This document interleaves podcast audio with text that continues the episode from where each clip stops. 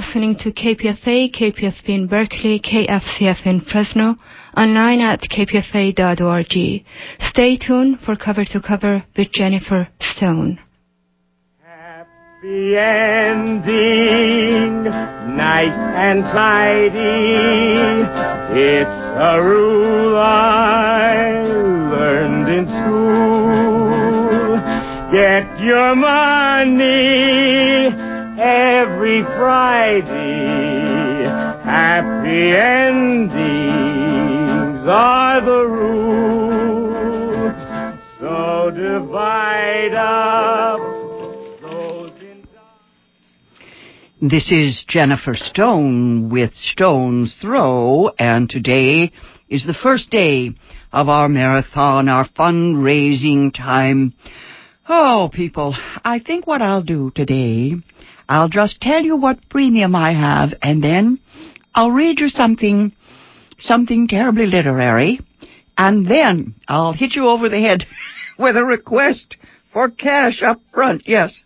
My premium today is a book by Ron Powers. It's a biography of Mark Twain. Yes, the father of American literature, the big man. It's from Free Press. It's a $35 book, biography of Mark Twain, 600 pages, you know. Um, this is all about Twain as America's first great rock star, global celebrity, titanic personality, you know. How he, what is it, embodied the best and the worst and all that of the Gilded Age, which he named, um, a man of great industriousness, avarice, irreverence, and courage. Actually, I've always loved Mark Twain. Uh, most of all for me, it's because uh, he took the vernacular speech and turned it into art. Art speech, yes. Um, today we still have people struggling with that notion. Uh, anyway, I'll talk some more about this biography a little later. What I'd like to do, just, just to switch, switch rhythm here, before I tell you all the soulful reasons why you must become a member of KPFA, I thought I'd just read you a few passages from my favorite, favorite, favorite Mark Twain. It's one of the more obscure bits. It's called The Diary of Adam and Eve. And I thought of it the other day when our own Philip Maldari, whom you were just listening to, he opined, he opined, yes, that I had some notion of female superiority, yes, the gender benders, right. And I thought of the diary of Adam and Eve in which Mark Twain uh, reveals, oh, what is that? His, his glorious paternalism, his great love for, um, what is it? The feminine principle for Eve, um, but of course he turns it into this tremendous joke, this tremendous uh, comedy. He writes little bits of uh, diary entries, first from Adam, then from Eve, back and forth, and it ends at the grave of Eve in the end. And uh, it always brings tears to my eyes. He was, of course, a misanthrope in his old age, he began as a man of, what would we call it? Uh, uh, let's say he was a, uh, uh, one of those people who eats life. He had a wonderful time of it, but as more time passed, the darkness intruded. I remember when I was a college girl, I thought that Mark Twain had just written all those cute stories for children, you know, Huckleberry Finn and the rest of it. I didn't get it, but then I read a book called The Mysterious Stranger, in which he wrote the story of the devil, a little boy who comes to uh, stay with some other little boys. It's back in the Middle Ages, and he shows how the witch witch trials um, were so cruel. And basically, I remember the passage in which the boys are playing together, and uh, they are telling him, the devil, the mysterious stranger, uh, how much they uh, love their friend and how much they admire one of their group. And he says, Oh, he says, would you like me to do something kind, good to this little boy? And they say, Yes, of course. And so he drowns the child. And they're, of course, shocked and stunned by this act. And then the devil goes on to tell them what was in store for that child in his life, what he had to look forward to, and they had to agree that he was better off uh, not existing. Uh, actually, there's a piece I like to read on KPFA. It's too sad to read today. Uh, after the death of Twain's daughter, when he uh, expresses the same opinion that uh, it would have been better uh, had she not lived. Basically, he, he's asking himself whether he would call her back, whether he would ask that she go on living, and of course, he would not. It's funny how dark he grew in his old age, not funny at all. Uh, in any case, I'm trying, yes, I'm trying not to do the same thing now that I'm of a certain age. There's something I didn't mean to mention today. I was staggering on and off the bus to get here and uh, I noticed that uh, having uh, bronchial pneumonia recently has taken 10 years off my life. And I just wanted to remind KPFA listeners, those of you who, uh, you know, care about life and death, pay attention to this flu. Um, most of us have been sick to some degree. Perhaps I was sicker than most, but I, I just want to remind you I don't know why we always need reminding. If you get sick, stay home. Don't go out and share these bugs. Uh, these bugs are wicked. They say that approximately 36,000 of us will die of the flu this year. Uh, that's a lot more than get killed in wars, you know, and it's almost as many as get killed in car wrecks. So don't fool around. Stay home. Don't be brave. The number of people I know who say, oh, I've got to go to work don't have to do anything of the sort. Go to bed, stay in bed, get well, take care of yourself. Uh, try to put yourself in the mood. My mood is always kind of 19th century neurotic, you know. I think of myself as, uh, oh, Elizabeth Barrett Browning or something. And I try to enjoy the hallucinations. I had lots while I was sick. In any case, let me just read you some passages from the Diary of Adam and Eve on the theory that it will turn you on to Mark Twain and you will want to get a copy of his biography by Ron Powers. You know, you can call anytime during the show and get one. It's uh, 1-800-HEY-KPFA. That's 1-800-439-5732. Just give us a call. Locally, it's 510-848-KPFA. In any case, this is the Diary of Adam and Eve, and here is a little snip of Adam's diary. Monday. This new creature with the long hair is a good deal in the way. It is always hanging around and following me about. I don't like this. I'm not used to company. I wish it would stay with the other animals. Hmm. Cloudy today, wind in the east, think we shall have rain. We. Where did I get that word? I remember now. The new creature uses it. Tuesday, been examining the great waterfall, the finest thing in the estate, I think. The new creature calls it Niagara Falls. Why, I am sure I do not know. She says, it looks like Niagara Falls. That is not a reason. It is mere waywardness and imbecility. I get no chance to name anything myself. The new creature names everything that comes along before I can get in a protest, and always the same pretext is offered that it looks like the thing. Now, there's the dodo, for instance. She says that the moment one looks at it, one sees at a glance that it looks like a dodo. Oh, it will have to keep that name, no doubt. It wearies me to fret about it. Does no good anyway. Dodo. It looks no more like a dodo than I do. he goes on here. Yeah, the naming goes recklessly on. Oh, consequently, without consulting me, she has named it Niagara Falls Park. Mm-hmm. There's already a sign up there, keep off the grass. My life is not as happy as it was. Saturday. The new creature eats too much fruit. We're going to run short, most likely. We again. That is its word. Mine too now from hearing it so much. Mm. Oh, ho, ho, ho, ho. This new creature stumps around in the mud and talks and talks. It used to be so pleasant and quiet here. Sunday. Pulled through. The new creature says its name is Eve. That's all right. I have no objections. Says it is to call it by when I wanted to come. I said it was superfluous then. The word superfluous evidently raised me in its respect. Indeed, it is a large, good word and will bear repetition.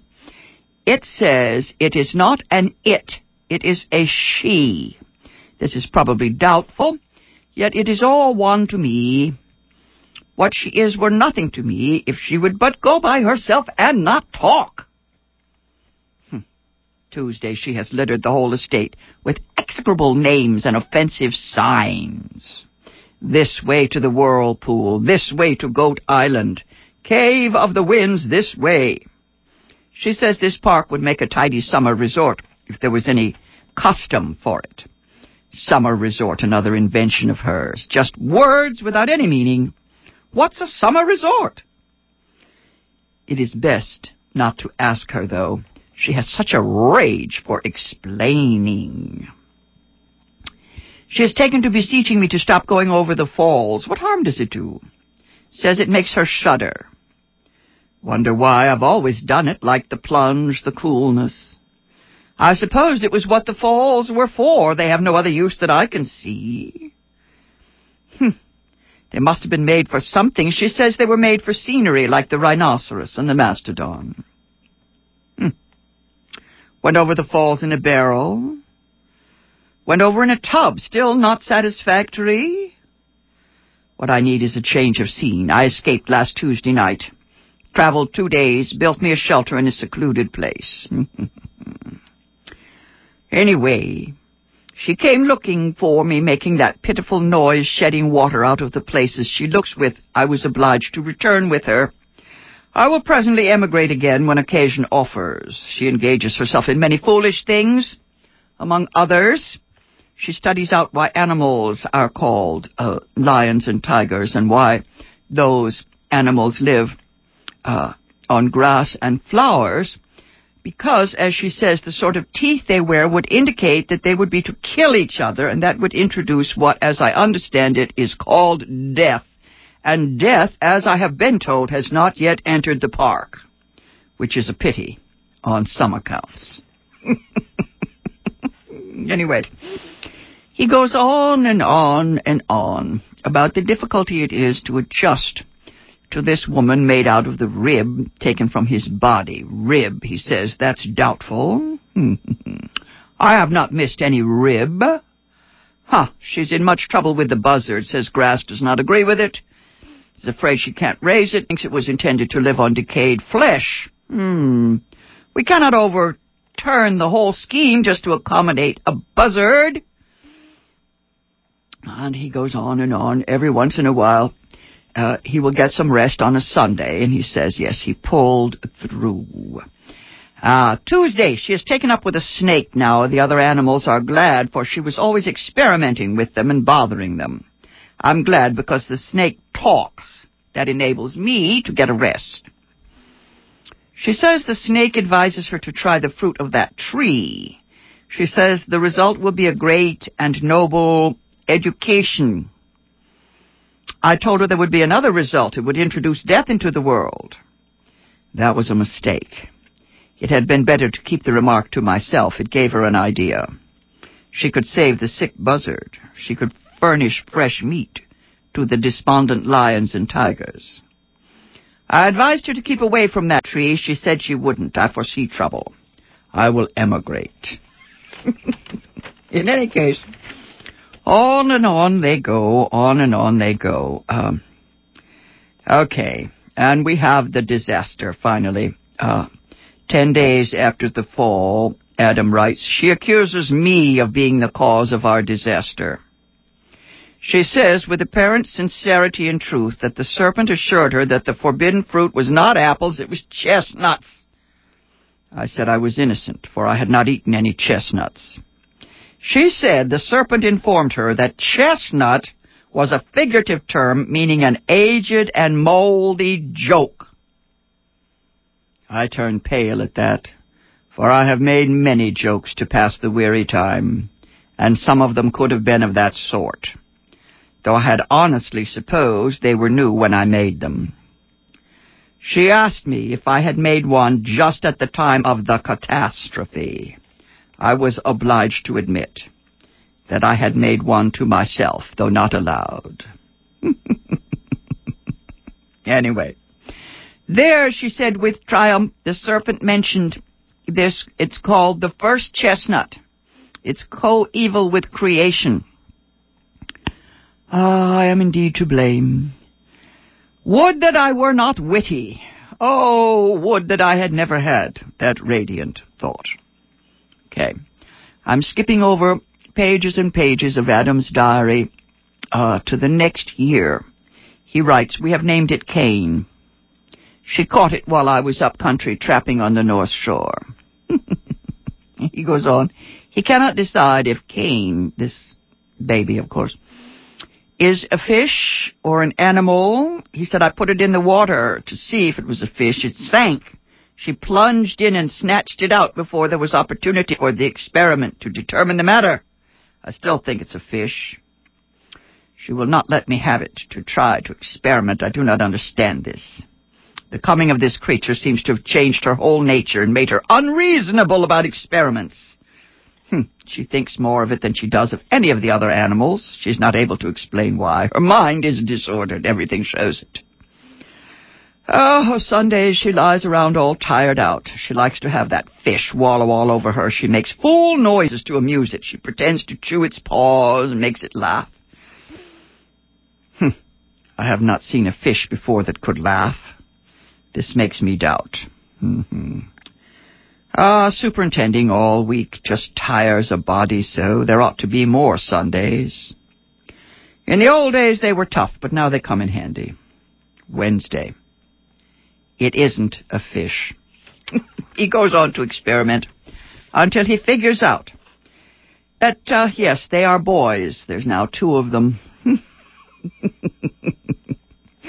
the kangaroos grow up. It's not a kangaroo, right? Yes. Uh, I have examined its mouth. It has only one tooth. okay. Adam has a wonderful time trying to figure out what everything is all about. Uh, let's see. I'm going to skip. I'm going to skip all the way to Eve's diary. Yes. Uh huh. Let me finish just, let me finish with Adam summing up 10 years later. Here, just a minute. Uh, when he figures out that these children are children, he says, They are boys. We found it out long ago. It was their coming in that small, immature shape that puzzled us. We were not used to it, and there are some girls now. Abel is a good boy, but if Cain had stayed a bear, it would have improved him.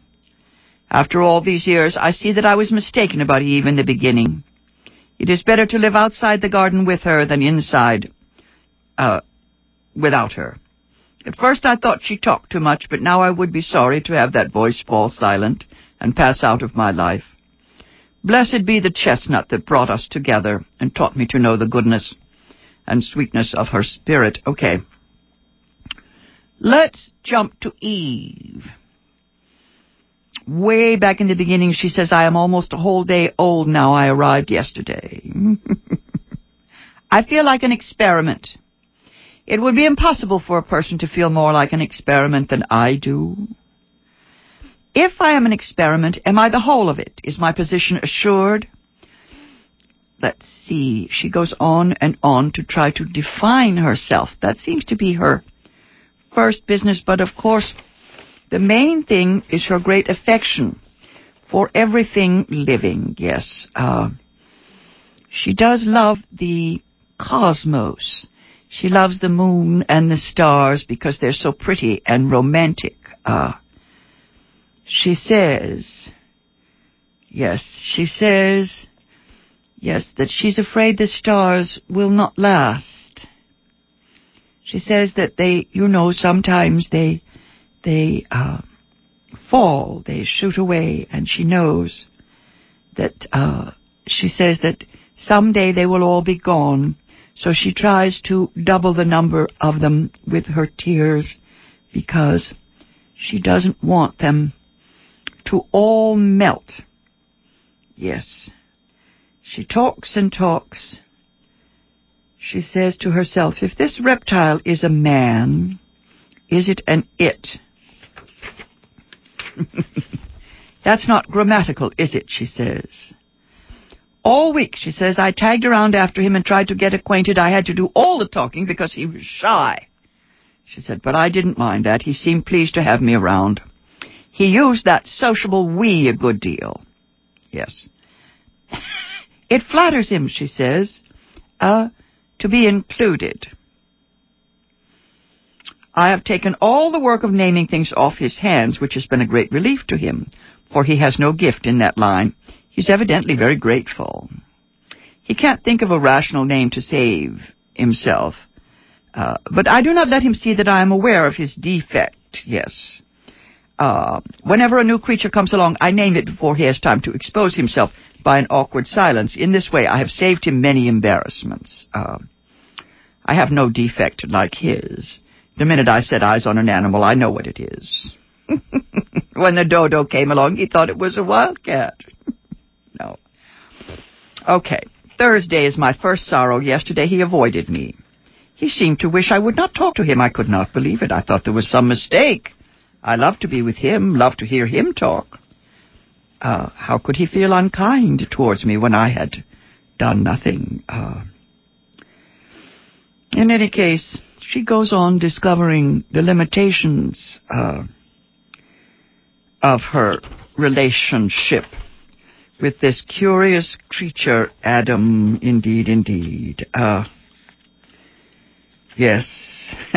and Adam goes on to say, yes, she tries to start a dairy with the brontosaurus, but it's the wrong sex, he says. Uh, he says if she would quiet down and keep still a couple minutes at a time, it would be a reposeful spectacle. Uh, I could see she was quite a remarkably comely creature, lithe, slender, trim, rounded, shapely, nimble, graceful.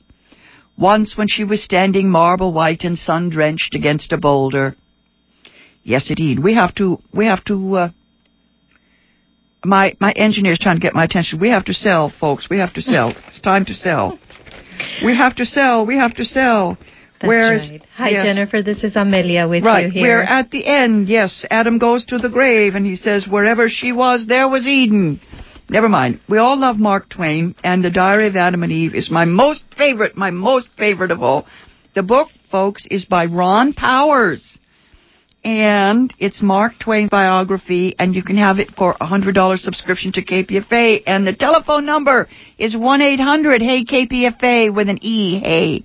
It's 1 800 439 5732, and I really hope that some of you will call in and join Free Speech Radio. You have to become a member of this very select club. This is where the elite meet, folk, the creme de la creme. This is a great club. There's no meetings. No meetings. You just lend us an ear and send us whatever you can afford. If you can't afford a $100 membership, a $60 subscription will do. It's for community public radio. If you don't want chaos, you gotta have community. I don't need to tell you how important it is to support First Amendment radio. That's right. And you know, some of the voices that we hear, Jennifer, are voices that you're not going to hear anywhere else. You know, this is where we heard the readings of uh, the writings of Stan Tookie Williams.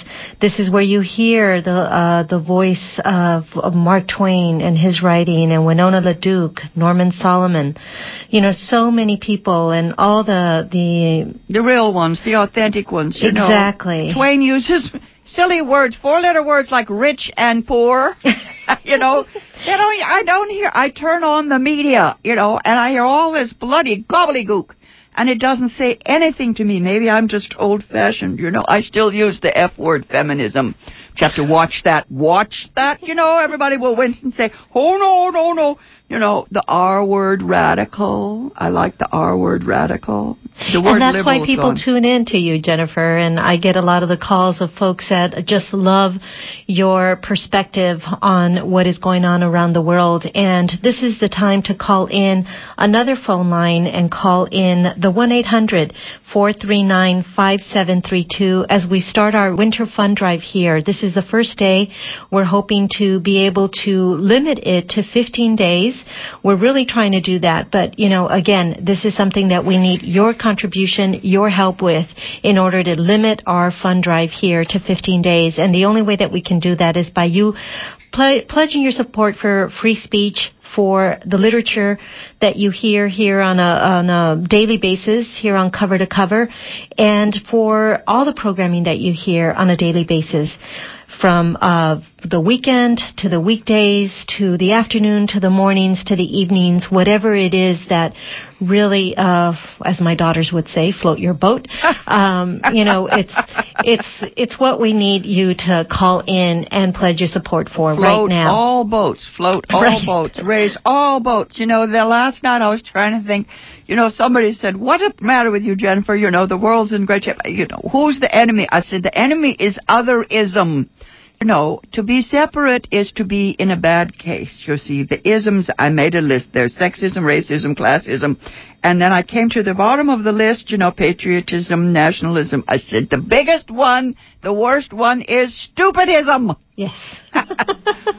no such thing absurdo here. No, stupidisms, you know if one more person tells me, you know, an absolute, you know, like, uh, I don't know, good guys and bad guys, says, come on, you know, this is, you gotta have some imagination if you're gonna right. win this. You know, it takes everybody shoving at this monster from every angle. You know, whether it's literature or music or, you know, getting a stick and beating somebody's bottom. You know, we have to do what you call, uh, what you call that, uh, have to fight on all fronts. Uh, That's right. Yeah, it's okay. It's okay to use the word. Somebody the other day they said, you know, all you guys do is talk. I said, well, you know, there's some Tao in that. I said, of course, you know, that's where it starts, and then maybe somebody, you know, give each thought its action. It's right. true. I well, don't know. Right now, we need to talk folks over to the phone, and if you call in 1 eight hundred 4395732. You get this uh, wonderful book that Jennifer has been talking about, Mark Twain: A Life by Ron Powers, which includes some of his um, of some of uh, Samuel Lang- Langhorne Clemens comments on everything he saw, many published here for the very first time, and they are priceless. Mm-hmm. This is a very very nice biography of Mark Twain, yours for the asking for $100, and if that seems a little steep, let me remind you that you could do the the monthly payment thing, it, that comes out to less than, boy, my eyesight is going. I know there's a little sign there, Simin. I wonder if you could help me. A $100 uh, a month is less than, uh, twelve dollars a uh, a month. So I'm sorry, hundred dollars a year boy, I'm a little rusty. Economics, economics exactly. will break your, it'll just break your heart, if not your back. exactly. And right now that's, you know, that's what it's about right now. We come to you, uh, three times, uh, out of the year. I know that it, it seems like we were just here. Believe you me, it seems like that to me as well. But we have to do this in order to stay alive. We've got one minute left. We have one person on the phone. Thank oh you so gosh. much to the other folks that have been calling as well. But right now we need more people to call in in order to keep our pledge to you to try to limit this drive to 15 days in order for us to uh, to go continue with the programming that we normally have. You know, but I, I would say that Fund Drive is an opportunity to go out of the box sometimes and bring you stuff that that uh, normally you might not hear, and definitely you don't hear somewhere else. And this is what we're trying to do today: bring you uh, information, bring you readings, bring you books, something to entice you, something to encourage you you, this something is, to have you uh, feel good about in terms of doing your contribution to keeping free speech radio alive. This is the place where we hear ourselves think, folks. Yes, radio is where you can hear yourself think. I was making more isms here trivialism, tribalism. a friend of mine sent me two pages of isms, you know? That's wonderful. In any case, yes, if it can't be said, folks, it can't be thought. We are the voice in the wilderness here. I hope I hope to hear from all of you soon. I have a, a whole pile of letters here I wanted to go over, but